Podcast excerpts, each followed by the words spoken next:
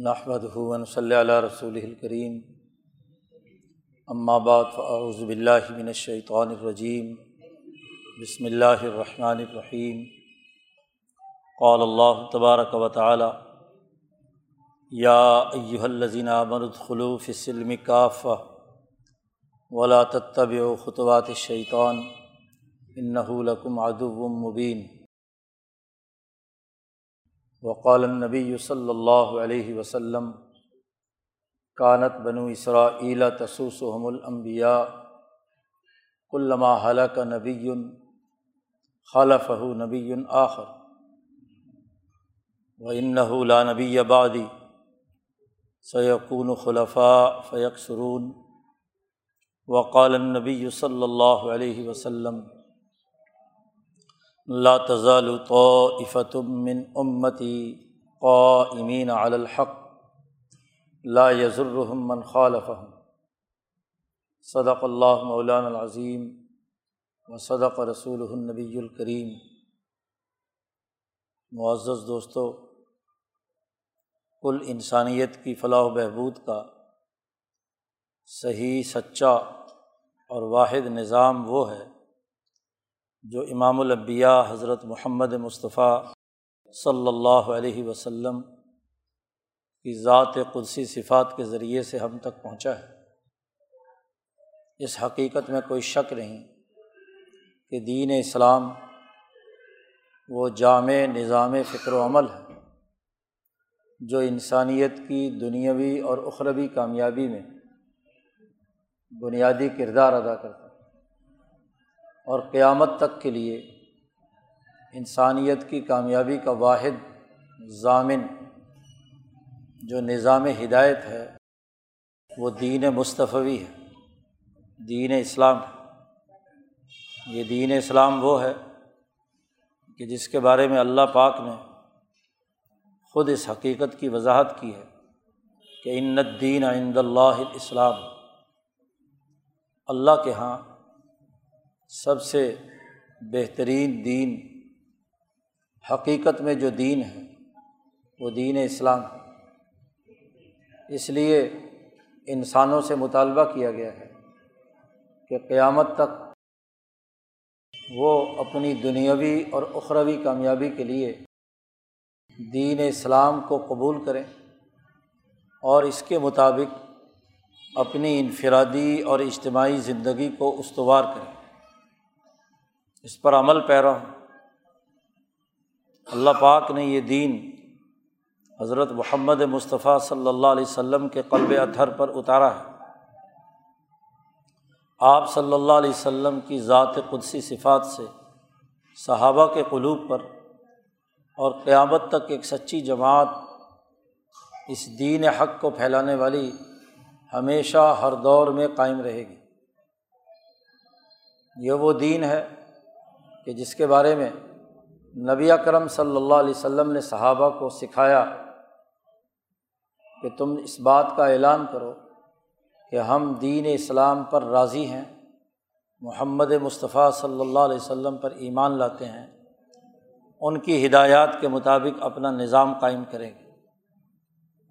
اس لیے یہ ممکن نہیں ہے کہ دین اسلام کے علاوہ کوئی اور نظام، خواہ وہ مذاہب میں سے کوئی ہو، یہودیت، عیسائیت اور دیگر فرسودہ مذاہب ہوں یا مادیت پرستی کی بنیاد پر کوئی سرمایہ داری اور سوشلزم ہو، وہ دین اسلام کی تعلیمات کے مقابلے میں کوئی حیثیت نہیں رکھتے۔ دنیا میں کامیابی کا ضامن صرف اور صرف دین محمدی ہے۔ صلی اللہ علیہ وسلم۔ اس لیے مسلمانوں سے یہ بات کہی گئی ہے کہ اے ایمان والو، تم اسلام میں پورے پورے داخل ہو جاؤ۔ یہ جو خطبے میں آئے تلاوت کی ہے، اس میں اللہ پاک ہمیں حکم دیتے ہیں، یا ایو الدین آ منو اے ایمان والو اد خلو فصل میں کافا کہ تم تمام کے تمام اسلام میں داخل ہو جاؤ۔ دین اسلام کی تمام تعلیمات کو صدق دل سے قبول کرو۔ منافقت اور ریا کاری سے یا ظاہری اور رسمی طور پر یا محض حلق سے اوپر زبان سے کلمہ پڑھنے کی بات نہیں ہے۔ یہ صورت البقرہ کی آیات ہے اور اس سے پہلے اللہ تبارک و تعالیٰ نے ایک منافق کا ذکر کیا ہے۔ قبیلہ بن و ثقیف کا طائف کا ایک منافق تھا، اخنس ابن شریق۔ وہ طائف سے چل کر مکہ مکرمہ آیا رسول اللہ صلی اللہ علیہ وسلم کے پاس۔ اور آپ صلی اللہ علیہ وسلم پر ایمان لے آیا، کلمہ پڑھ لیا۔ لیکن حقیقت میں وہ منافق تھا۔ قرآن حکیم نے اس کا تذکرہ کرتے ہوئے اس سے پہلے کی آیات میں ذکر کیا ہے۔ کہ امین الناس میور جبو کا قول ہو فی الحیات دنیا و یشہد اللہ علامہ فی قلب ہی وہ ہوا الد الخسام کہ یہ جو آدمی آپ کے پاس آیا ہے، اس نے بظاہر کلمہ پڑھ لیا ہے اور آپ کو یہ بہت اچھا لگا ہے محمد صلی اللہ علیہ وسلم یو عجیبو کا قول ہو اس کا قول آپ کو بہت ہی اچھا اور خوبصورت لگا۔ کہ اس آدمی نے کلمہ پڑھ لیا ہے، مسلمان ہو گیا ہے۔ لیکن اللہ تبارک و تعالیٰ نے آیت مبارکہ میں بتلایا کہ اللہ تعالیٰ گواہی دیتا ہے یش حید اللہ۔ اللہ گواہی دیتا ہے کہ یہ آدمی صحیح نہیں۔ اس کے دل کے اندر جو مرض ہے، وہ علد الخسام ہے۔ یہ بہت ذرا جھگڑالو ہے۔ ہر ایک سے لڑائی جھگڑا کرنا، دنگا فساد کرنا، خرابی پیدا کرنا اس کا مرض ہے۔ اس نے کلمہ پڑھا ہے ظاہری طور پر۔ چونکہ فتح مکہ ہو چکا تھا، مسلمانوں کی حکومت نہ صرف مدینہ منورہ بلکہ مکہ مکرمہ میں قائم ہو چکی تھی۔ تین سو ساٹھ بت نکال کر باہر پھینک دیے گئے تھے۔ اب مکے کی ریاست کے سربراہ حضرت محمد مصطفیٰ صلی اللہ علیہ وسلم تھے، تو لوگوں کی مجبوری ہوتی ہے کہ جو حکومت آئے تو اس کو سلام کرو، اس پارٹی میں شامل ہو جاؤ۔ تو یہ بھی اسی طریقے سے تھا۔ بہت جھگڑالو، بہت فسادی، لیکن آ گیا نبی اکرم صلی اللہ علیہ وسلم کے پاس بظاہر ایمان قبول کرنے کا دعویٰ کر کے، تاکہ لوگوں کو بے وقوف بنا سکے۔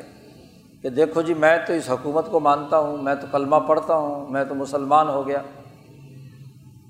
تو اللہ نے گواہی دی کہ یہ شہید اللہ علامہ فقل بھی وہ ہوا الد الخسام عربی زبان کے اس جملے کا مطلب یہ ہے کہ ایک تو محض جھگڑالو بندہ ہوتا ہے اور ایک ایسا جھگڑالو جو بہت ہی شدت کے ساتھ انتہا پسندی پہ چلا جائے۔ ایک آدمی ذرا ذرا دوسرے سے جھگڑا کرتا ہے، کسی جی جائز معاملے میں کوئی اختلاف ہے تو ایک حد کے اندر رہتے ہوئے آدمی اپنے اختلاف رائے کا اظہار کرتا ہے۔ لیکن یہ الد الخسام ہے۔ بہت ہی زیادہ سخت جھگڑالو، انتہا پسند۔ جس انسان سے جھگڑا ہوا ہے، اس کے مارنے کے درپے ہو جاتا ہے۔ اس کی جان مال، عزت آبرو پر حملہ آور ہوتا ہے۔ انسانی نسلوں کو تباہ کرتا ہے، فساد مچاتا ہے۔ جھگڑا ہوا، ایک آدمی سے پوری قوم اور نسل سے اس کا بدلہ لیتا ہے، پوری برادری کو نقصان پہنچاتا ہے۔ الد الخصام۔ اللہ پاک نے کہا کہ یہ جو ظاہری طور پر کلمہ پڑھنے کے لیے آپ کے پاس آیا ہے نا، اسلام کا اظہار کر رہا ہے۔ ویزا طول صاف العرض یہ جب آپ کے سامنے سے رخ موڑ کر جائے گا نا، ادھر اپنی بستی کی طرف، تو زمین میں یہ فساد مچائے گا۔ لیف سیدھا فیحا و یوہ لکل و نسل یہ زمین میں فساد مچائے گا، کھیتیوں کو آگ لگائے گا، نسلوں کو تباہ کرے گا۔ یہ لک الحرس حرس کہتے ہیں کھیتی کو، نسل کہتے ہیں انسانی آبادی۔ یعنی اتنا شفاق ہے، اتنا سخت جھگڑالو ہے، قرآن حکیم نے اس کی وضاحت کر دی کہ ایک تو فسادی ہے۔ قرآن حکیم اصطلاح استعمال کرتا ہے فساد کی اور اس فساد کی وضاحت کرتا ہے کہ وہ آدمی جو انسانوں کا مال لوٹ لے، ان کی محنت و مشقت سے کمایا ہوا، ان کے گھر اجاڑ دے، ان کے انسانوں کو قتل کرنے لگے، ناجائز اور ناحق زیادتی اور ظلم کرے، تو یقیناً فساد ہوگا۔ جس کی جان مال عزت آدموں کا خطرہ ہوگا، وہ مقابلے پر آئے گا، لڑائی اور دنگا فساد ہوگا اور سوسائٹی کے اندر ایک فتنہ برپا ہو۔ ظاہر ہے کہ کوئی آدمی بھی اپنی عزت پر حملہ برداشت نہیں کرتا، کوئی قبیلہ برداشت نہیں کرتا۔ جس قبیلے کے آدمی مارے جائیں گے تو وہ مقابلہ کرے گا۔ کوئی مال کسی سے چھینا جائے گا تو وہ مقابلہ کرے گا، لڑائی جھگڑا کرے گا تو فتنہ الفساد پیدا ہوگا۔ لیوف سیدھا فی ہا قرآن حکیم کہتا ہے کہ یہ صاف العرض ملک میں، حضرت شیخ الہند ترجمہ کرتے ہیں، ملک میں، ریاست میں، بظاہر تو یہ دین اسلام کی حکومت کا پشتیبان بن کر آیا ہے، کلمہ پڑھ کر آیا ہے۔ لیکن اس ملک کے اندر اس کی پوری تگ و تاز، اس کی کوشش، اس کی نیت یہ ہے کہ یہ فساد بچائے۔ نسلوں کو تباہ کرے۔ جب روٹی نہیں ملے گی، بھوک سے مریں گے لوگ تو ختم ہو جائیں گے نسلیں۔ مستقبل میں نظام کیسے چلے گا؟ انسانوں کی جان مال، عزت، آبرو محفوظ نہ ہو، سیاست بدماشوں کے قبضے میں آ جائے، انسانی حقوق ٹوٹنے لگ جائیں، تو اس کے نتیجے میں کیا ہوگا؟ نسلیں تباہ و برباد ہو جائیں گی۔ کیونکہ ہر آدمی دوسرے کے قتل کے درپے ہو گیا تو نسلیں، نوجوان نسل قتل ہو جاتی ہے۔ تو صاف العرض لی ہو کا فیا اس کے اندر یہاں ہلاکت پیدا کرے انسانوں کو لے کر ہر سا و نسل جبکہ اللہ جس پر ایمان لانے کا یہ دعوے دار ہے اور پڑھ رہا ہے کلمہ لا الہ الا اللہ، تو اللہ کا معاملہ یہ ہے کہ اللہ لا یحب الفساد۔ اللہ تعالیٰ فساد کو قطعی پسند نہیں کرتا۔ تو جب ایک آدمی زبان سے یہ کہتا ہے کہ میں کسی اور کو خدا نہیں مانتا، کسی لات منات اور عزا اور پتھر بت کو نہیں مانتا، میں صرف اللہ کو مانتا ہوں۔ اور اللہ کو مان کر نیت یہ ہو کہ اللہ کے نام پر انسانیت قتل کی جائے، آبادی تباہ و برباد کی جائے، معاشی بھوک اور افلاس پیدا کیا جائے بد امنی پیدا کیا جائے، تو اللہ کو تو یہ بات پسند نہیں ہے۔ تو یہ تو سیدھی سادھی منافقت ہے کہ بظاہر اللہ کو ماننے کا دعوے دار ہے، لیکن اللہ جس کو پسند نہیں کرتا وہ کام کرتا ہے۔ آدمی کو جس سے محبت ہوتی ہے، تو آدمی اپنے محبوب کی نقل اتارتا ہے، اس کی اتباع کرتا ہے۔ وہ جو چاہتا ہے وہ کرتا ہے، اور وہ جو نہیں چاہتا وہ نہیں کرتا۔ محبت کا لازمی نتیجہ تو یہی ہے۔ محبت کے نتیجے میں تو دراصل محبوب کے احکامات کی پاسداری کی جاتی ہے۔ دنیا میں جو عشق مجازی کرتے ہیں، وہ اپنے محبوب کے لیے اپنا خون بھی دینا پڑے تو خون بھی دینے کے لیے تیار تو جب اللہ سے محبت کا دعوے دار ہو اور اللہ کے احکامات کی خلاف ورزی کرتا ہو تو ایسا آدمی تو صحیح نہیں اللہ اللہ الفساد۔ اور پھر قرآن حکیم نے ایک اور نقشہ کھینچا کہ اگر اسے یہ کہا جائے بھائی ذاقی لگا اتق اللہ۔ کہ او اللہ کے بندے، خدا سے ڈر، تو نے کلمہ پڑا ہے، تو مسلمان ہوا ہے۔ اللہ پر ایمان لایا ہے، تو اتق اللہ اللہ سے ڈر۔ تو پھر اس منافق انسان کی حرکت یہ ہے کہ آخذت العزت ہو اس کو تکبر اور غرور جو ہے، پکڑ لیتا ہے۔ وہ کہتا اچھا مجھے روکا ہے آپ نے۔ اللہ کے نام پر میرے فساد مچانے کے عمل کو روک رہے ہو تم، غیرت آ جاتی ہے، تکبر کا مظاہرہ کرتا ہے آخذت العزت۔ اللہ پاک کہتے ہیں، ایسے آدمی کا ایک ہی علاج ہے کہ فحس بہو جہنم۔ یہ جہنم کا ایندھن اس کے تو اخلاق ٹھیک نہیں ہوئے۔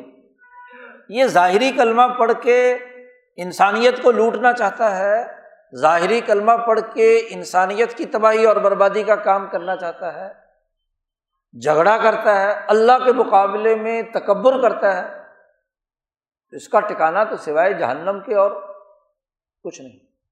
قرآن حکیم نے اس فسادی انسان کا تذکرہ کیا ہے اور اس انسان کا جو دنیا میں فتنا اور فساد بچاتا ہے۔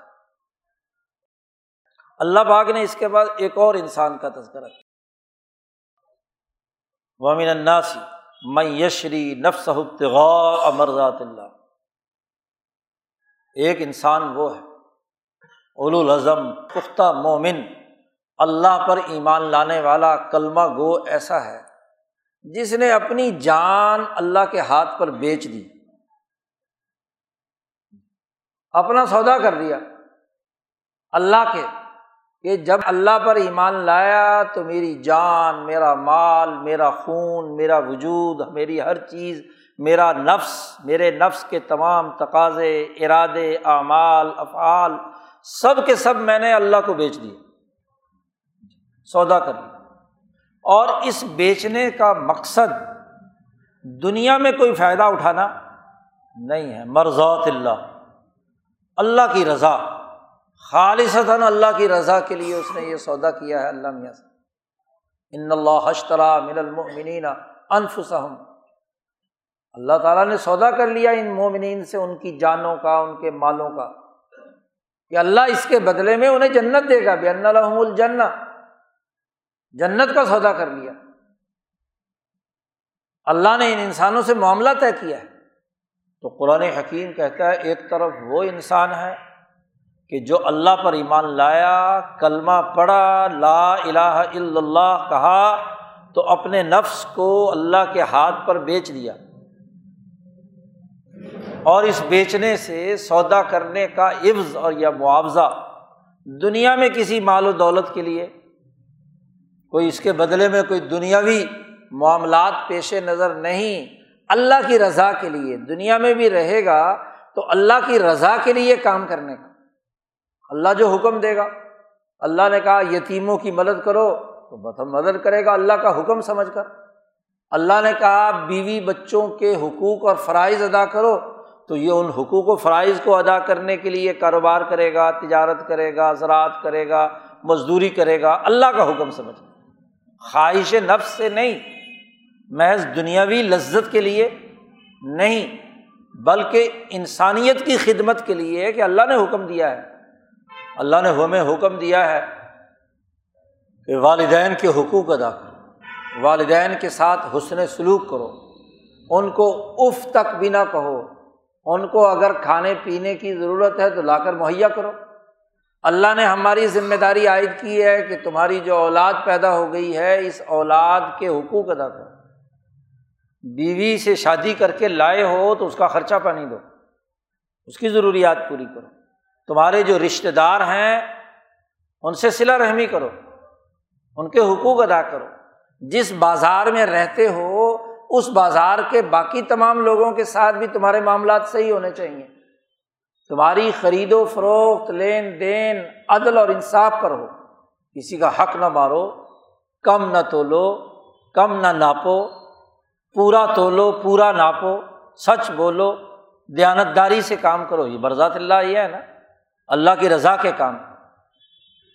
دین کے غلبے کے لیے کام کرو۔ امن و امان کی حکومت بناؤ، جیسے رسول اللہ صلی اللہ علیہ وسلم نے مدینہ میں حکومت قائم کی۔ عدل و انصاف کی حکومت بناؤ۔ معاشی خوشحالی پیدا کرو۔ دولت جمع کر کے اس کو خزانہ ایسے نہ بناؤ کہ جہنم میں تمہیں ہاں جی تپا کر تمہارے وجود پر لگایا جائے۔ کیلا یقون دولتم بین الاغنیائی من کم صورت الحشر میں اللہ نے فرمایا، یہ نہ ہو کہ تمہارے مال صرف مالداروں کے اندر گھومتے رہیں، یتیموں اور مسکینوں کے حقوق ادا نہ کرو۔ فضالی کلدی الیتیم۔ قرآن نے کہا ہے، یہ آدمی جو انصاف کا منکر ہے آرائی تلزی یوکزیب بدین فضالی کلدی الیتیم۔ یتیم کو دھکے دیتا ہے۔ مسکین کے کھانے کا بندوبست نہیں کرتا، ان کی حقوق کی ادائیگی کے لیے کام نہیں کرتا۔ اچھا نماز بھی بظاہر پڑتا ہے، لیکن ایسا نمازی جو انسانوں کے حقوق ادا نہیں کرتا وہی للمسلین ہلاکت ہے ان نمازیوں پر۔ ویل کہا ہے۔ حدیث پاک میں آتا ہے، ویل جہنم کی ایک ایسی وادی ہے جو بہت ہی گہری۔ ہے تو ان مسلین کے لیے کون سے مسلین جو نماز دکھاوے کے لیے پڑھتے ہیں، لوگوں کو دکھانے کے لیے۔ اللہ دینا ہوں یوراؤن اور دوسری بیماری اللہ نے بیان کی کہ یم نعون المعون کہ کسی کو معمولی سی استعمال کرنے کی چیز دینے کے لیے تیار نہیں ہے۔ تو کیسی نماز؟ کیسی عبادت؟ کیسا دین جو انصاف کو نہیں مانتا، جو عدل کو نہیں مانتا، وہ کیسا دین آرائی تلزی دین وہ تو دین کو جھٹلا رہا ہے۔ وہ تو انصاف کو جھٹلا رہا ہے۔ تو خرابی بیان کی کہ جو لوگ فساد بچاتے ہیں، ان کی تو نماز بھی قبول نہیں۔ وہ ریا کاری کی نماز کے بارے میں حدیث میں کہا گیا کہ وہ بوسیدہ کپڑے کی طرح اٹھا کر اس کے منہ پر مار دی جائے گی۔ یہ نماز پڑھ کر لایا تھا میرے پاس۔ نماز کے نتیجے میں تو اللہ کی محبت پیدا ہونی چاہیے۔ صلاح تو معراج المومنین۔ نماز تو مومن کی معراج ہے کہ وہ نماز کے ذریعے سے ہر ایک نماز کے نتیجے میں اس کی روح سیڑھی پر چڑھ کر مزید ترقیات کی طرف چلی جاتی ہے۔ لیکن منافق کی نماز وہ کیا ہے؟ ویل ہے، ہلاکت اور تباہی کا ذریعہ ہے۔ تو وہ انسان جس نے اپنا نفس بیچ دیا اور اللہ کو بیچا ہے اس لیے کہ مرزات اللہ دنیا میں رہے گا تو موت تک اللہ کی رضامندی والے کام کرے گا، جس سے اللہ خوش ہو۔ ایک طرف وہ انسان ہے۔ جی۔ ابتغاء مرزات اللہ اور اللہ تعالیٰ ایسے لوگوں پر بہت ہی رحم دل ہے۔ اللہ رعوف بالعباد، جو اس کا اللہ کا بندہ بن کر کام کرتا ہے، اللہ اس پر بہت ہی مہربان ہوتا ہے۔ جی۔ وہ ایک قدم چلتا ہے تو وہ دس قدم چلتا ہے۔ دس قدم اس کو استقبال کرتا ہے، آگے بڑھتا ہے، اس کو آگے کی طرف، ترقی کی طرف لے جاتا ہے۔ اب یہاں قرآن حکیم نے اس مومن کا تذکرہ کیا ہے جو اپنا نفس اللہ کے ہاتھ پر بیچ کر اللہ کی رضا کے حصول کے لیے کام کرتا ہے۔ اور ایک وہ آدمی ہے جس کا تذکرہ صورت عال عمران کے پہلے رقوع میں اللہ نے کیا۔ کہ یہ قرآن حکیم اس میں بہت سے محکمات ہیں اور بہت سے متشابہات ہیں۔ محکم وہ ہے جو واضح اور دو ٹوک قوانین اور ضابطے ہیں۔ نماز پڑھو، روزہ رکھو، سچ بولو، عدل کرو، پورا تولو، پورا ناپو، وغیرہ وغیرہ وغیرہ۔ موقع میں دو ٹوک بات ہے، کسی کو سمجھنے میں کوئی شک نہیں پڑتا۔ اور وہ اخر متشابہات اور کچھ متشابہات ان کے بارے میں اللہ نے کہا ہے کہ وہ صرف جو علم میں رسوخ رکھتے ہیں۔ اللہ جانتا ہے، یا راسخون فی العلم، اور وہ بھی یہ کہتے ہیں کہ ہم اس پر ایمان لائیں۔ لیکن جن کے دلوں میں ابتغاء الفتنا ہو، جو فتنا چاہنے کے لیے ہو، تو وہ ان آیات کے اندر من مانی تشریح کر کے دین کی مسق شدہ تعلیمات کو پیش کرنے کی کام کرتے ہیں۔ متشابہات کے پیچھے چلتے ہیں۔ نماز پڑھیں گے نہیں، روزہ رکھیں گے نہیں، سچ بولیں گے نہیں۔ باقی جن آیات کے کئی مطلب نکل سکتے ہیں، کوئی ایک آیت کو لے کر اس کا اپنا من چاہا مطلب بیان کرتے ہیں۔ آج کل جیسے بہت سے گمراہ فرقوں کا طریقۂ کار۔ تو یہ ابتغاء الفتن تھی۔ وبتغا اویلی تو قرآن نے ابتغاء کا لفظ استعمال کیا ہے دو طرف۔ ایک ہے ابتغاء مرضات اللہ۔ اور ایک ابتغاء الفتنا ہے کہ سوسائٹی میں فتنا پیدا کرنا۔ فتنا پیدا کرنے کے لیے آیات کو توڑ بروڑ کر فرقہ واریت میں لانا اور فرقوں کی لڑائی کروانا، جھگڑا اور دنگا فساد پیدا کر رہا حالانکہ خود اللہ پاک نے کہا ہے کہ ولفت نتو اشد من القتل۔ کہ فتنا قتل سے بھی زیادہ خطرناک، زیادہ شدت کی بات ہے۔ قتل میں تو ایک انسان بالفرض دوسرے انسان کی جان لیتا ہے، لیکن جب فتنا پیدا ہوتا ہے اور لڑائی، جھگڑا، دنگا فساد پھیل جاتا ہے تو پتہ نہیں کتنے انسان مارے جاتے ہیں۔ کتنی تباہی، بربادی آتی ہے۔ تو ایک ابتغاء مرضات اللہ ہے اور ایک ابتغال فتنا ہے۔ تو قرآن حکیم نے منافقوں کا ذکر کیا ہے۔ وہی آدمی جو فساد مچانے والا ہے، وہ آیات سے بھی توڑ بروڑ کر اپنے مطلب کی جھگڑے اور لڑائی، جھگڑا پیدا کر کے فتنا پیدا کرتا ہے۔ یہ تمام باتیں بیان کرنے کے بعد پھر ہی فرمایا۔ یا لذینہ احمد الخلو فصل کافا اے ایمان والو، اسلام میں پورے پورے داخل ہو جاؤ۔ یہ نہیں کہ ظاہری حلق سے اوپر اوپر تم نے کلمہ پڑا اور دل میں سخت جھگڑالو آدمی ہے، بد اخلاق ہے، فساد پیدا کرتا ہے، نسلوں کی تباہی کا کام کرتا ہے، انسانی مالوں پر ڈاکہ ڈالتا ہے، ایسا نہیں۔ اسلام میں پورے پورے داخل ہو جاؤ۔ اسلام کا پورا نظام قبول کرو اور اسلام کا پورا نظام عبادات بھی ہے۔ نماز، روزہ، حج، زکوٰۃ، دین کے تمام احکامات میں، اسلام کی تمام احکامات میں اخلاق بھی ہیں کہ انسان اچھے اخلاق کا حامل ہو، انسانیت، دوستی کا اس کے اندر تصور ہو، عدل ہو، امن ہو، پورا تولے، پورا ناپے، سچ بولے، وغیرہ وغیرہ۔ اور جھوٹ سے بچے۔ ایسے ہی اسلام کی تعلیمات میں وہ سیاسی نظام بھی ہے جو حضرت محمد مصطفیٰ صلی اللہ علیہ وسلم نے دس سال مدینہ منورہ میں انسانیت کی فلاح و بہبود کا امن و امان کا بلا تفریق، رنگ، نسل، مذہب نظام بنایا اور جس کی خلافت خلافۂ راشدین کے زمانے میں حضرت ابو بکر صدیق، حضرت عمر فاروق، حضرت عثمان غنی، حضرت علی المرتضیٰ رضوان اللہ علیہ مجمعین نے قائم کیا۔ یہ بھی تو اسلام کا پورا پورا ایک حصہ ہے۔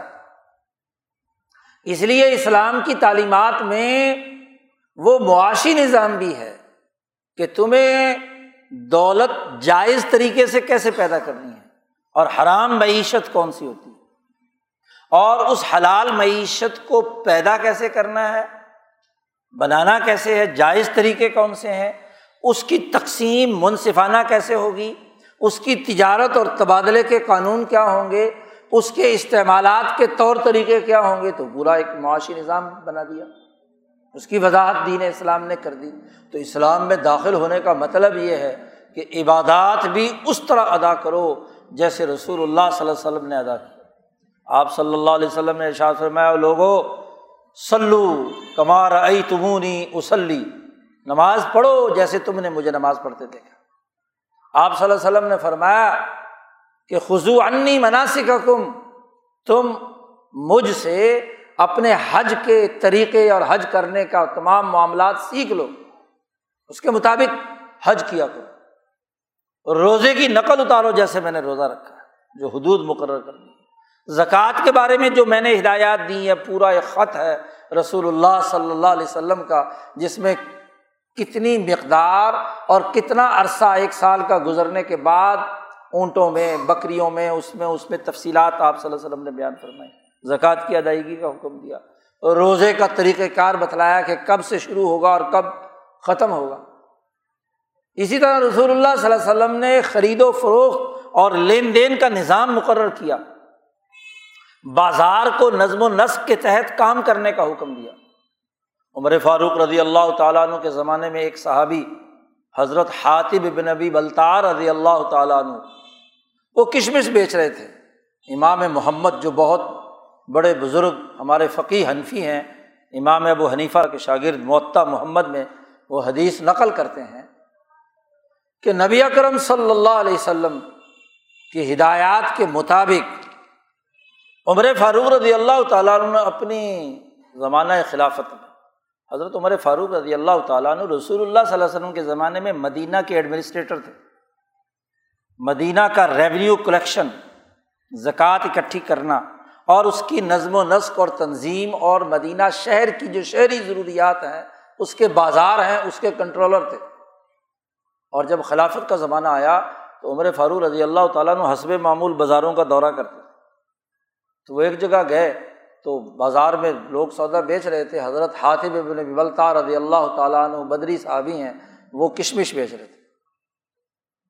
ان کا ریٹ، بازار کے ریٹ سے فرق تھا۔ تو عمر فاروق نے ریٹ پوچھا ان سے کہ ہاں بھی کیا بھاؤ بیچ رہے انہوں نے ریٹ بتایا۔ تو عمر فاروق نے کہا کہ یہ تم ریٹ ٹھیک نہیں ہے تمہارا۔ یا تو ہمارے بازار میں چیز بیچنی ہے تو ریٹ ٹھیک کرو، اور اگر نہیں تو اپنی کشمش اٹھاؤ اور اپنے گھر چلے جاؤ۔ تمہیں یہاں بازار میں دکان کھولنے کی اجازت نہیں ہے۔ گویا کہ حکومت جو خاص طور پر اسلامی حکومت ہے، وہ بازار کے ریٹ کو بھی کنٹرول کر رہی ہے کہ کوئی زیادتی کسی کے ساتھ نہیں ہونی چاہیے۔ اس میں کوئی ظلم نہیں ہونا چاہیے۔ تو عمر فاروق رضی اللہ تعالیٰ عنہ نے خرید و فروخت کے اس نظام کو پورا کنٹرول کیا۔ معیشت کے سسٹم کو کنٹرول کیا، اس کے لیے ہدایات دیں، سونے کے معیارات بنائے، زر کا سسٹم بنایا۔ اس سے پہلے تو کوئی سسٹم نہیں تھا۔ جاہلیت کا زمانہ تھا جس کا جہاں دو لگتا، کسی دوسرے پر بیچارے پر ظلم کر دیتا، غریب آدمی بیچارہ کیا بولے گا؟ طاقتور آدمی غریبوں کے حقوق پر ڈاکہ ڈالتا تھا۔ تو ایک معاشی نظام دین اسلام نے دیا۔ تو آپ دیکھیے کہ اسلام کی تعلیمات میں وہ معاشی سسٹم بھی ہے۔ رسول اللہ صلی اللہ علیہ وسلم جب مدینہ منورہ پہنچے تو مدینہ کے لوگ عام طور پر صرف کاشتکار تھے۔ انہیں خرید و فروخت کرنا نہیں آتا تھا۔ مکے کے لوگ تاجر تھے، لیکن مدینے کے لوگ کاشتکار تھے۔ اور کاشتکاری میں بھی پرانے طریقے کے مطابق کھجور اگاتے تھے۔ تو رسول اللہ صلی اللہ علیہ وسلم نے آ کر پیداوار کے نئے طریقے متعارف کرائے مدینے میں۔ سینکڑوں احادیث ہیں۔ جس میں نبی اکرم صلی اللہ علیہ وسلم نے بتلایا، بھائی، یہ جو کاشتکاری تم کرتے ہو، یہ پرانے طریقے پر پانی کا ایک منصفانہ نظام بنایا، نالے بنائے، اس کے ساتھ کھجورے لگانے کا نیا طریقہ بیان کیا۔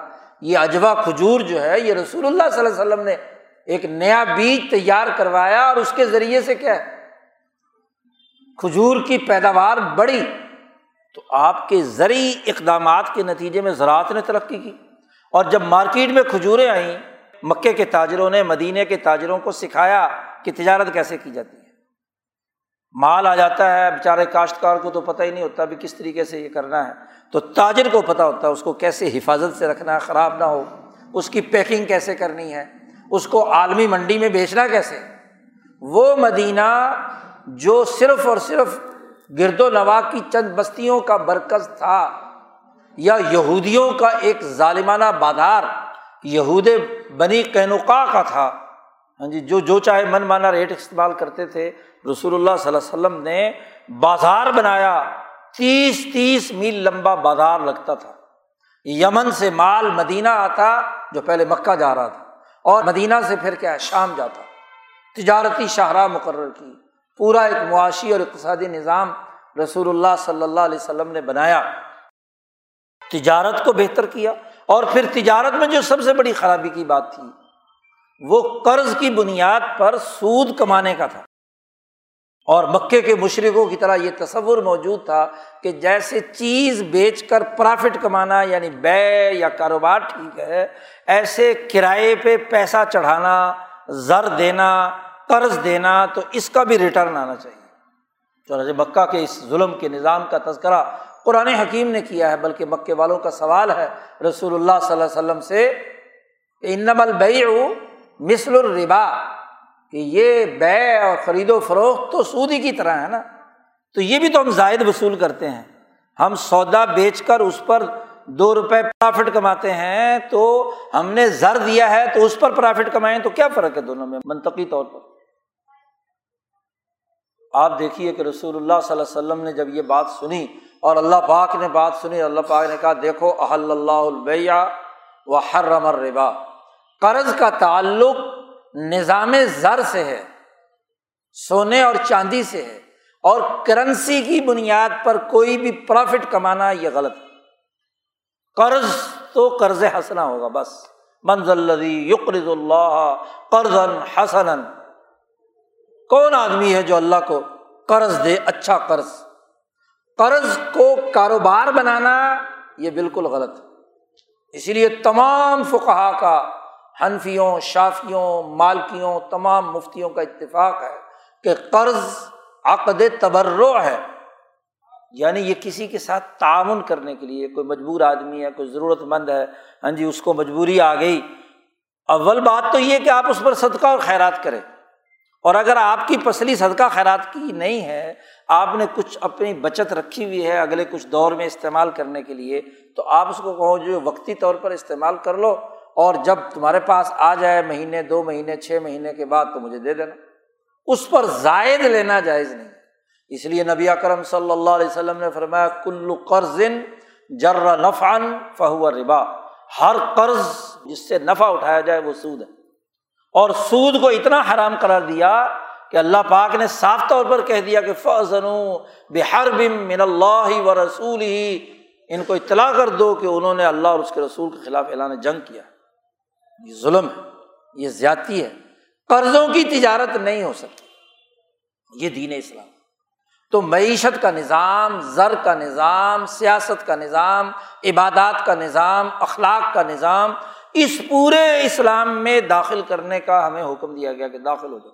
اد خلو فصل کافا یہ نہ ہو کہ نماز میں تو مسلمان ہوں اور بازار میں سود خور ہوں۔ یہ نہ ہو کہ روزے میں تو مسلمان ہوں اور کم تولنے اور کم ناپنے کے لیے کردار ادا کریں۔ یہ نہ ہو کہ حج تو کریں، حاجی صاحب بھی بن جائیں۔ لیکن کیا ہے؟ معاملات کے اندر لوگوں کے ساتھ ڈبل گیم کھیلیں۔ وفات پرستی کا کام کریں تو یہ اس آیت کی خلاف ورزی ہے اور اللہ نے اس کی سزا بھی آگے بیان کر دی۔ فعین ضلل تم ممباد ما جا اکم البینات اتنی واضح دلائل کے ساتھ دین اسلام کی تعلیمات تمہارے پاس آ گئیں۔ اور یاد رکھو، اگر تم پھسل گئے ضلل تم تمہارے قدم ڈگمگا گئے، لالچ میں۔ پیسے میں، سرمایہ پرستی میں، دولت میں، بد اخلاقی میں ضلل تم آدمی کا پاؤں پھسلتا ہے نا تو لڑکتا چلا جاتا ہے۔ ضلل تم پھسل گئے تم۔ واضح بات آنے کے بعد، ایک ہے کسی بات میں ابہام ہو اور آدمی پوچھنے پچھانے میں کچھ وقت لگائے۔ ہاں جی لیکن ایک چیز بالکل واضح اور دو ٹوک طور پر سامنے آ گئی۔ اور پھر آدمی پھسل جائے لالچ کی وجہ سے، خود غرضی کی وجہ سے تو اللہ پاک نے کہا، باز آ جاؤ۔ اگر تم پھسل گئے ہدایات واضح آنے کے بعد تو اللہ تعالیٰ تمہیں بہت سخت ترین سزا دے اللہ عزیز الحکیم اللہ زبردست ہے، حکمت والا ہے۔ جان لو اچھی طریقے سے۔ اللہ کو کمزور مت سمجھنا، وہ تمہیں سخت سزا دے گا۔ ذرا ان آیات کی روشنی میں ہم آج اپنی مسلم سوسائٹی، مسلم معاشروں کا جائزہ لیں۔ دنیا کی آٹھ ارب آبادی میں سے ہم ڈیڑھ ارب انسان مسلمان ہیں، کلمہ گو ہیں۔ لیکن اپنے اسلام کی حالت دیکھیں۔ کیا ہم اسلام میں پورے پورے داخل ہو گئے؟ ستاون اسلامی ملک ہیں اور وہاں اسلامی نظام معیشت، سیاست، تجارت، عبادت کامل اور مکمل طور پر۔ نافذ نہیں۔ اس کی جگہ پر مسلمان ملکوں کے تمام بینک، تمام مالیاتی ادارے، تمام معیشت سود خوری پر مبنی۔ جی قرضوں کی معیشت، قرض لینے کے لیے بھی مانگتے پھر رہے ہیں دوسروں کے ساتھ۔ اور قرض پر سود دینے کے لیے تیار کر جس کو اللہ اور اس کے رسول سے اعلان جنگ کہا گیا ہے، اس کے پیچھے بھاگ رہے ہیں۔ آپ دیکھیے کہ سب سے مالدار ترین ملک مسلمانوں میں سعودی عرب ہے۔ اس نے بھی دس ارب ڈالر کا قرضہ آئی ایم ایف سے لیا ہے۔ اور آپ کو آٹھ مہینے ہو گئے آئی ایم ایف کے سامنے جھولی پھیلاتے ہوئے اور قرضہ ابھی تک نہیں مل رہا۔ سود بھی دینے کے لیے تیار ہے شرائط بھی ماننے کے لیے تیار ہے تو ذلت اس سے بڑھ کر اور کیا ہوگی؟ جی۔ آپ دیکھیے کہ اسی اللہ اور اس کے رسول سے اعلان جنگ کا نتیجہ ہے۔ کہ آج عذاب الہی ہماری طرف متوجہ ہے۔ سیلاب آتا ہے اور ہم بے یار و مددگار پڑے ہوئے ہوتے ہیں، ظلم اور زیادتی کے نتائج۔ جی عذاب آتا ہے زلزلے کا۔ دس ہزار آدمی ترکی میں شہید ہو چکے ہیں۔ یہ تو ابھی بہت کم تعداد ہے، ابھی جو ملبے کے نیچے دبے ہوئے ہیں، ان کا تو اتا پتہ کچھ نہیں۔ جی۔ یعنی وہ یہودی صفت، شیطان، دجال، جن کے چنگل میں ہم پھنسے ہوئے ہیں۔ اور ان سے آزادی حاصل نہیں کرنا چاہتے، ان کے سود خوری کے اس نظام کے اعلی کار ہونے کے نتیجے میں عذاب الہی نہیں کیا ہے؟ اب یہ بحث بلا وجہ کی فضول ہے کہ جی وہ پلیٹیں ہل گئی تھی اور یہ ہو گیا تھا، وہ ہو گیا تھا، اللہ کا عذاب ہے یہ۔ جی آپ کہیں گے جی کوئی ہارڈ ٹیکنالوجی استعمال ہوئی تھی اور جناب ستر گز سے اوپر ہاں جی تین سو فٹ تک پوری لیئر جو ہے وہ امریکہ نے ایسے کر دی، ویسے کر دی۔ یہ عذاب ہے، یہ دجل ہے، یہ دجال اکبر ہے۔ دجال وہ ہے، رسول اللہ صلی اللہ علیہ وسلم نے فرمایا، کوئی نبی ایسا نہیں گزرا جس نے دجال سے اپنی امت کو نہ ڈرایا سب سے پہلے نو علیہ السلام نے دجال سے ڈرایا۔ جی صالح اور حود علیہ السلام نے، پھر ابراہیم علیہ السلام نے، پھر چار ہزار امبیا بنے اسرائیل ہیں۔ نبی اکرم صلی اللہ علیہ وسلم نے فرمایا، سب نے دجال سے ڈرایا۔ اور دجال دراصل انسانی جرائم کا مجموعہ ہے۔ انسان جب فساد مچاتا ہے نو علیہ السلام کے انسانوں نے فساد مچایا تھا۔ ایسا مچایا تھا کہ قرآن کہتا ہے کہ لم یلیدو اللہ فاجرن کفارا۔ ان کی نسل اتنی خراب ہو چکی کہ ان کے جسم سے جو اولاد پیدا ہوگی، وہ بھی بد بخت اور فاسق و فاجر ہو۔ اس لیے اس کو اللہ نے تباہ و برباد کر دیا۔ قوم حود قوم صالح ان عذابوں کے جمع ہونے کا نتیجہ اور اس کی بدترین شکل یہودیت رسول اللہ صلی اللہ علیہ وسلم نے فرمایا کہ اس مصحف شدہ یہودیت کے نتیجے میں دجال پیدا ہو۔ یہود کے شرور ہیں اور یہود پر یہ عذاب کیوں آیا؟ کہ یہود امبیا کی اولاد ہے ابراہیم علیہ السلام کی اولاد ہے اور اسی یہودیت نے ہی انسانیت کے لیے مصیبتیں کھڑی کی ہیں اور وہ یہودا اور یہودیت جو ہے، اس پر عذاب اس لیے آیا کہ اللہ نے ان کو جینیس بنایا تھا۔ نبی کی اولاد تھی نا، جسمانی طور پر، دماغی طور پر بہت ذہین ہے یہودی۔ اور علم دیا تھا الکتاب تورات کا۔ آدمی کے پاس علم بھی ہو اور ذہانت بھی ہو تو اس ذہانت دینے کا مقصد امبیا کی اولاد کو یہ تھا کہ وہ انسانیت کی خدمت کرے گی، انسانیت میں فساد مچائے گی نہیں۔ اور انہوں نے کیا کام کیا؟ کہ اپنی اس ذہانت کو اور تورات کی اس تعلیم کو انسانوں میں فساد مچانے کے لیے استعمال کیا۔ تو یہ قرآن نے بھی کہا ہے۔ جب اللہ واضح دلائل کے ساتھ ایک بات سمجھا دے، عقلی طور پر بھی، انعامات کے طور پر بھی بار بار اللہ نے کہا بنی اسرائیل کو کہ میں نے تم پر انعام کیا۔ یا بنی اسرائیل نعمت اللہ انعام تو علیکم۔ تم پر میں نے انعامات کیے ہیں۔ اور وہ انعام کیا تھا؟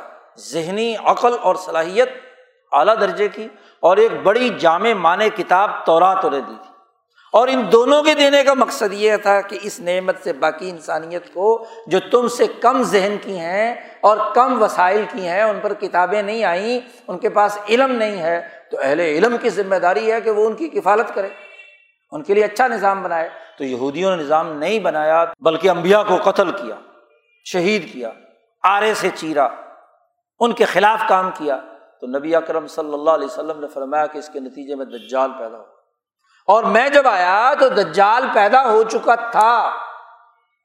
نبی کرم صلی اللہ علیہ وسلم نے فرمایا کہ میری جد وجہد کے نتیجے میں وہ ایک جزیرے میں قید کر دیا گیا۔ اس کی دجالیت، اس کا نقصان پہنچانے کا عمل۔ لیکن جیسے جیسے زمانہ گزرے گا، دجال کی دجالیت پھیلے گی، گرفت میں لے لے گی، شر پھیلے گا، فساد پھیلے گا، انسان اس کے اعلی کار بنیں گے۔ اب یہ یہود کی انتہائی فساد کی بات یہ تھی کہ اللہ کے ایک اول العظم پیغمبر حضرت عیسیٰ علیہ السلام کو ہاں جی شہید کرنے کے درپے تھے۔ جس میں وہ کامیاب نہیں ہوئے ماں قتلو ہو و ماں صلاب ہو ولاکن شب اللہ نے ان کو اٹھا لیا آسمان پر۔ تو عیسیٰ علیہ السلام اس دجال کے قتل کے لیے مقرر اس لیے ہوئے کہ یہودیوں کا شر ختم کرنے کی ذمہ داری عیسیٰ علیہ السلام کے ذمہ جی۔ تو یہ دجل اور فریب کا نظام، فساد کا نظام، اور اگر مسلمان بھی اسی دجال کے پیچھے چلیں تو عذاب آئے گا۔ آج کہا جا رہا ہے کہ جی ترکی کا زلزلہ ہارپ ٹیکنالوجی کا نتیجہ ہے۔ امریکہ میں، الاسکا ریاست میں جو ایک بہت بڑے ٹاور انہوں نے بنائے ہیں ہاں جی ہارپ ٹیکنالوجی کے، فلکیات کے نظام کو ڈسٹرب کر کے کسی چیز پر مقناطیسی شعائیں پھینک کر وہاں تباہی اور بربادی۔ تو یہ بھی دجل ہے نا۔ یعنی ذہانت جو ہے اور علم کو ہے انسانیت کے فائدے کے بجائے انسانیت کو نقصان پہنچانے کے لیے اس سے استعمال میں لایا جائے۔ جی اس کی تباہی بربادی کا ذریعہ بنایا جائے تو اس سے بڑھ کر اور فساد کیا ہوگا؟ دجالیت یہ ہے کہ اس کے دجالی معاشی اقتصادی نظام کے پیچھے دنیا کے تمام مسلمان ملک چل رہے ہیں۔ ورلڈ بینک کا قبضہ ہے آئی ایم ایف کا قبضہ ہے سود خوری کا نظام ہے اندازہ لگائیے کہ پاکستان کے تمام بینک اس سودی نظام کا حصہ ہے اور بینکوں کے علاوہ جس کا ستر اسی فیصد ہجم ہر بازار میں بیٹھا والا آدمی جانتا ہے کہ کتنے لوگوں نے قرض لے رکھا اور کتنے لوگوں نے سود پہ پیسہ چڑھایا ہوا بینک کا سود تو ابھی صرف سترہ پرسینٹ اب ہوا ہے، چھ سات پرسنٹ تھا اور پرائیویٹ سود پچاس، ساٹھ، ستر، اسی فیصد تک۔ غریب آدمی کی چمڑی ادھیڑی جاتی ہے۔ پورے پاکستان میں قرضہ دینے والی کمپنیوں کو ریگولیٹ کرنے کے لیے ورلڈ بینک نے ایک باقاعدہ ادارہ بنایا۔ جو ورلڈ بینک سے قرضہ لیتا ہے اور وہ کمپنی نیچے جائزہ لیتی ہے اور اس کے ماتحت ہمارے پنجاب میں پنجاب رورل سپورٹ پروگرام ہے، سندھ میں بھی سندھ رورل پروگرام ہے، ہر صوبے میں دے رکھا ہے کہ کاشتکار کو جی کھاد کے لیے، بیج کے لیے، اس کے لیے، اس کے لیے قرضے دیے جائیں اور اس پر جو سود وصول کیا جا رہا ہے، پنجاب کے ڈائریکٹر جنرل نے مجھے بتایا کہ بتیس فیصد سود لیتے ہیں۔ جی سترہ فیصد تو بینک لے رہا ہے۔ یعنی بینک کی بلا سودی کی طرف تو توجہ ہے، لیکن یہ جو پرائیویٹ قرضوں کے نام پر سود خوری کا نظام موجود ہے، یہ جو انسانیت دشمنی، تو اسلام میں پورے داخل نہیں ہوئے تو اللہ کا عذاب تو آئے گا نا۔ یہودیوں کا ہم پر مسلط ہونا یہ بھی تو عذاب ہے۔ یہودیوں کے چنگل میں ہمارا پھنسنا اور ان سے قرضے مانگنا، بھیک مانگنا، سود دینا، یہ سود کی وجہ سے تو آج تک پچھلے پچہتر سالوں میں آپ معاشی طور پر خوشحال نہیں ہو پائے، وجہ کیا ہے؟ کہ ہم نے دین کا معاشی نظام چھوڑ دیا۔ ہم نے دین کا سیاسی نظام چھوڑ دیا۔ وہ سیاست دان مسلط ہوئے جو ان کے اشاروں پر ان کی مرضی کا نظام بناتے ہیں۔ دین کا نظام قائم نہیں کرتے۔ اور ہم پر تو یہ عذاب اس لیے بھی ہے کہ ہم نے اللہ کو دھوکہ دیا ہے۔ ہم نے پاکستان بناتے وقت کہا تھا کہ پاکستان کا مطلب کیا؟ لا الہ الا اللہ۔ لیکن آج پچہتر سال ہو گئے، لا الہ الا اللہ کا نظام نہیں ہے۔ ہم نے کہا ہمارے ملک کا نام ہے اسلامی جمہوریہ، پاکستان۔ نہ اسلامی، نہ جمہوری۔ سوچنے کی بات ہے۔ دھوکہ ہے کتنا بڑا۔ ہاں جی مسلمانوں کو دھوکہ دیا گیا کہ اسلام کے لیے پاکستان بنا رہے ہیں۔ آؤ، سارے مسلمان بےچارے اجاڑے، تباہ و برباد کیے۔ یہاں سے دوسری نسلیں ادھر گئیں، قتل و غارت ہوئی، گری ہوئی۔ ایک کروڑ انسان اس پچہتر سالوں میں قتل ہو چکے ہیں مختلف جنگوں اور لڑائیوں کے اندر۔ لیکن اسلام کو کوئی نام و نشان ہی نہیں۔ تو بات یہ ہے کہ آج عذاب الہی ہم پر اسی لیے ہے۔ رسول اللہ صلی اللہ علیہ وسلم نے فرمایا کہ آخر زمانے میں جب یہ خرابیاں پیدا ہوں گی تو زلزلے آئیں گے۔ زمین میں لوگ دھسیں گے، کالی آندیاں چلیں گی۔ جی عذاب آئیں گے۔ اللہ نے فرمایا کہ اگر تم باز نہ آئے پھسل گئے تو اللہ عزیز الحکیم طاقتور ہے اور اپنی طاقت کا مظاہرہ کرے گا۔ اس طاقت کا اظہار سزاؤں کی صورت میں ہے۔ اور یہ اس لیے ہے کہ توبہ استغفار کا موقع مل جائے۔ جی۔ ہمارا عجیب تماشا ہے کہ توبہ استغفار کرنے، اپنے حالات کو درست کرنے کے بجائے یا یہودیوں کو گالیاں دیں گے کہ جی انہوں نے ہارپ ٹیکنالوجی سے تباہ و برباد کر دیا یا منطق جھاڑیں گے کہ پلیٹیں ہل گئی تھیں۔ ہلائی کس نے؟ اس عزیز الحکیم نے۔ تو اللہ کا عذاب نہیں ہے۔ توبہ کی توفیق نہیں ہو رہی۔ اجتماعی توبہ جب تک نہ ہو تو نتیجہ نہیں نکلتا۔ قرآن حکیم نے مسلمانوں کو حکم دیا ہے کہ تو اللہ جمی ان لوگو، توبہ کرو۔ تمام کے تمام مل کر اللہ کی طرف۔ اپنے ان گناہوں سے، اپنے ان غفلتوں سے، ان چیزوں سے۔ اور توبہ میں یہ لازمی اور ضروری ہے کہ جنہوں نے ہمیں اس حال تک پہنچایا اس سے برات کا اعلان کرے اور وہ کون ہے؟ دو سو سال ہم غلام رہے، اس غلامی کے نتیجے میں، برطانیہ کی غلامی کے نتیجے میں ہم زوال پذیر ہوئے اور پچہتر سالوں سے ان کے ایجنٹوں کے غلام ہیں۔ اس غلامی کے نتیجے میں آج تباہ ہری اور بربادی ہے۔ توبہ کا مطلب ہے ایسے لوگوں سے برات کا اعلان کرنا، جیسا کہ ابراہیم علیہ السلام نے کہا۔ صورت الممتحنہ میں اللہ نے فرمایا، ابراہیم علیہ السلام نے کہا، انا برا کم و مما تابدون من دون اللہ ہم برات کا اظہار کرتے ہیں، تم سے بھی اور تم جن کی غلامی کرتے ہو، ان سے بھی۔ مما تابدون من دون کفرنا بکم وبدا بیننا و بینا کم العداوت ہم تمہارا انکار کرتے ہیں ہمارے اور تمہارے درمیان لڑائی اور دشمنی ہے، بغض و عداوت ہے، جب تک تم ایک اللہ وحدہ اللہ شریک اور اس کے دیے ہوئے ایک نظام کو قبول نہیں کرو۔ تو توبہ تب ہوگی۔ یہ نہیں کہ توبہ کی تصویر پڑی جائے اور کہا جائے کہ ہماری توبہ ہوگی۔ توبہ کی علماء نے، مفسرین نے تین شرائط لکھی ہیں۔ توبہ تب ہوتی ہے کہ جو جرم پہلے سرزد ہو چکا ہو، اس پر انتہا درجے کی شرمندگی۔ ندامت آنسو آدمی گرائے کہ بہت بڑی غلطی اور جرم مجھ سے سرزد ہو گیا۔ ندامت ضروری ہے۔ اگر ندامت نہیں ہے تو توبہ نہیں۔ ایک بات۔ دوسری بات، اس جرم کے نتیجے میں کوئی انسانی حق ٹوٹا ہے یا اللہ کا کوئی حق ٹوٹا ہے تو اس کی ادا کر کسی کا مال لوٹا ہے، کسی کو کم دیا ہے، کسی کو کم ناپا ہے، کسی کو نقصان پہنچایا ہے انسان کو، تو اس کی ادائیگی کرنا۔ جی اور اگر اللہ کا حق ٹوٹا ہے، کوئی نماز چھوٹ گئی ہے، کوئی ہاں جی فرائض چھوٹ گئے ہیں، تو اس کی ادائیگی کر توبہ کی دوسری شرط یہ اور تیسری شرط یہ ہے کہ یہ پختہ عزم اور ارادہ کرے کہ آئندہ کبھی یہ جرم نہیں کروں گا۔ پختہ عزم کرنا۔ یہ نہیں کہ جی چونکہ اللہ غفور الرحیم ہے، چلو یار، دوبارہ کریں گے تو دوبارہ معافی کر لیں گے۔ اگر توبہ کے وقت دل میں چور بیٹھا ہوا ہے کہ جب موقع ملے گا تو توبہ توڑ لیں گے، تو وہ توبہ نہیں ہے۔ یہ تین باتیں ہوں تو پھر توبو اللہ جمی ان پھر اللہ کے ساتھ کیا ہے؟ کی طرف تمام لوگوں کا توبہ کرنا ہے۔ تو آج توبہ کی ضرورت ہے۔ آج پورے پورے اسلام کے نظام کو سمجھنے کی ضرورت ہے۔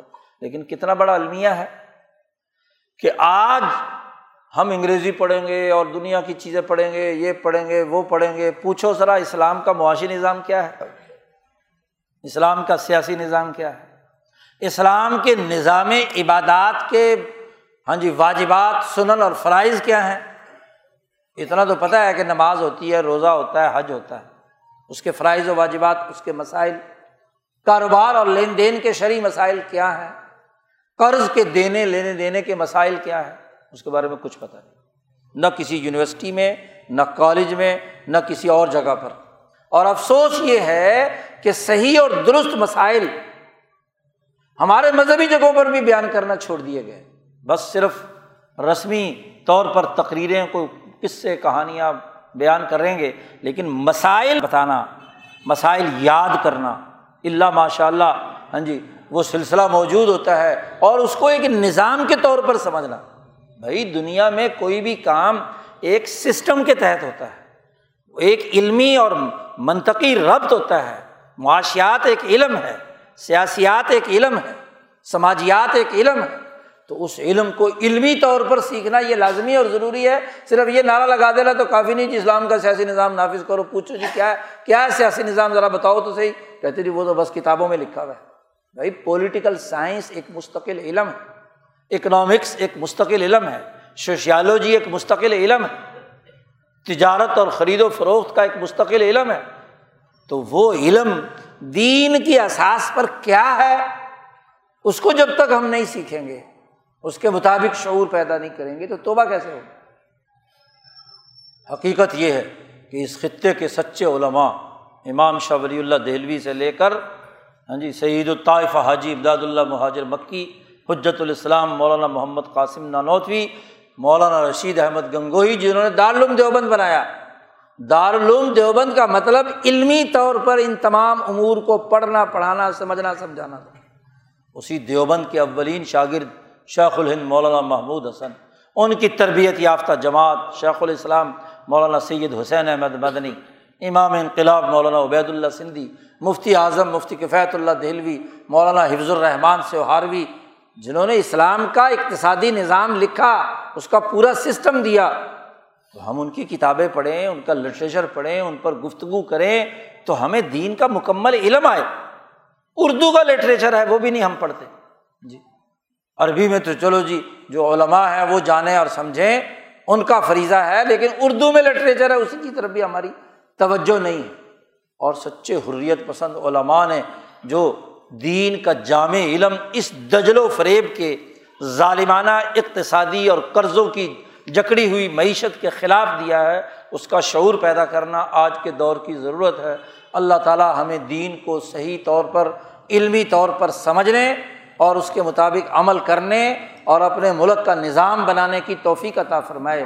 اور لڑائی، جھگڑے، فتنہ، فساد، پارٹیوں کی سیاست سے اوپر اٹھ کر آج پارٹیوں کی سیاست کا دور نہیں ہے۔ آج ملک کی بقا کا مسئلہ ہے۔